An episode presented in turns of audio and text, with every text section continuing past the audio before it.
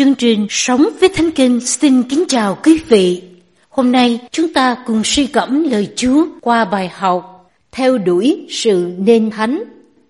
Lời của Chúa được chép trong sách Hebrew đoạn 12 từ câu 12 đến câu 15. Vậy, hãy dỡ bàn tay yếu đuối của anh em lên, luôn cả đầu gối lỏng lẻo nữa. Khá làm đường thẳng cho chân anh em theo, hầu cho kẻ nào què khỏi lạc đường mà lại được chữa lành nữa.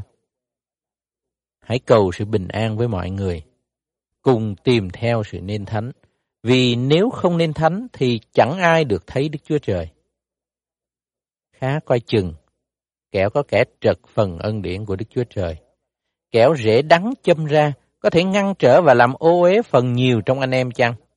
Câu cốt suy gẫm trong Hebrew đoạn 12 câu 14 Hãy cầu sự bình an với mọi người, cùng tìm theo sự nên thánh, vì nếu không nên thánh thì chẳng ai được thấy Đức Chúa Trời.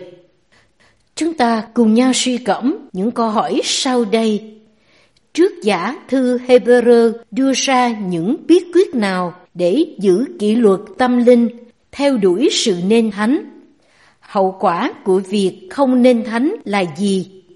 Bạn đang theo đuổi sự nên thánh như thế nào? Kính thưa quý vị, khi một người tin nhận Chúa Giêsu, người ấy được kể là thánh vì đứng trong địa vị của một người thánh là người biệt riêng cho Đức Chúa Trời. Đó là nên thánh địa vị. Nhưng khi sống với Chúa, người ấy phải nên thánh thực nghiệm qua cách ăn, nết ở mỗi ngày đây là một thách thức đòi hỏi con dân Chúa phải giữ kỷ luật tâm linh để theo đuổi sự nên thánh. Vì nếu không nên thánh thì chẳng ai được thấy Đức Chúa Trời. Trước giả thư Hebrew đưa ra một số cách sống để có thể giữ kỷ luật tâm linh theo đuổi sự nên thánh.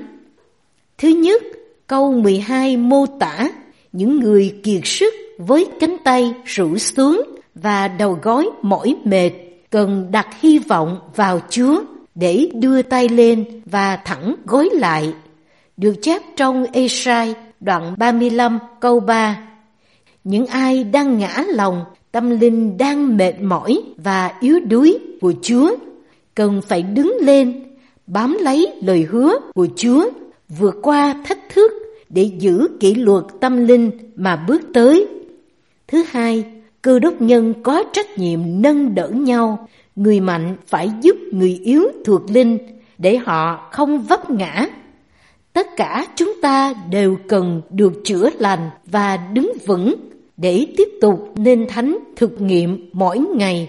Được chép trong châm ngôn đoạn 4 câu 26. Thứ ba, con dân Chúa hãy tìm cách sống hòa thuận với mọi người và đeo đuổi sự thánh khiết cộng đồng cơ đốc phải cố gắng duy trì hòa khí với nhau.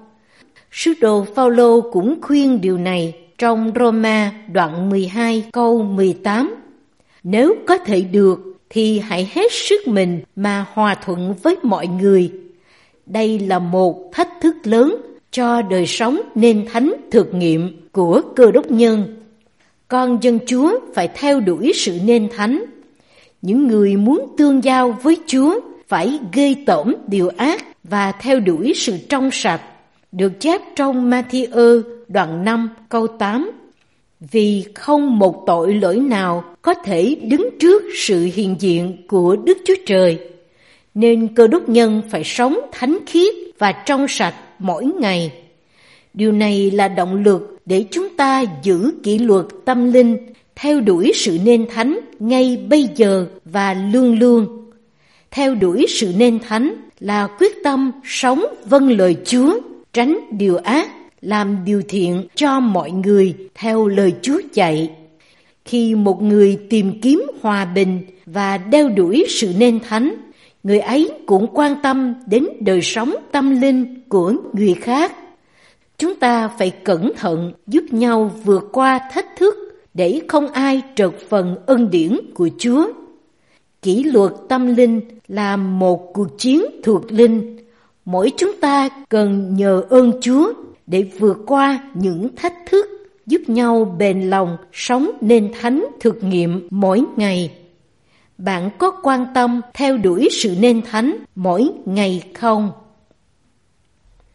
Lạy Chúa, xin Chúa giúp chúng con luôn cảnh giác trước mọi điều ác, nhờ ơn Chúa vượt qua những thách thức trong kỷ luật tâm linh và quyết tâm theo đuổi sự thánh khiết trên linh trình theo Chúa mỗi ngày.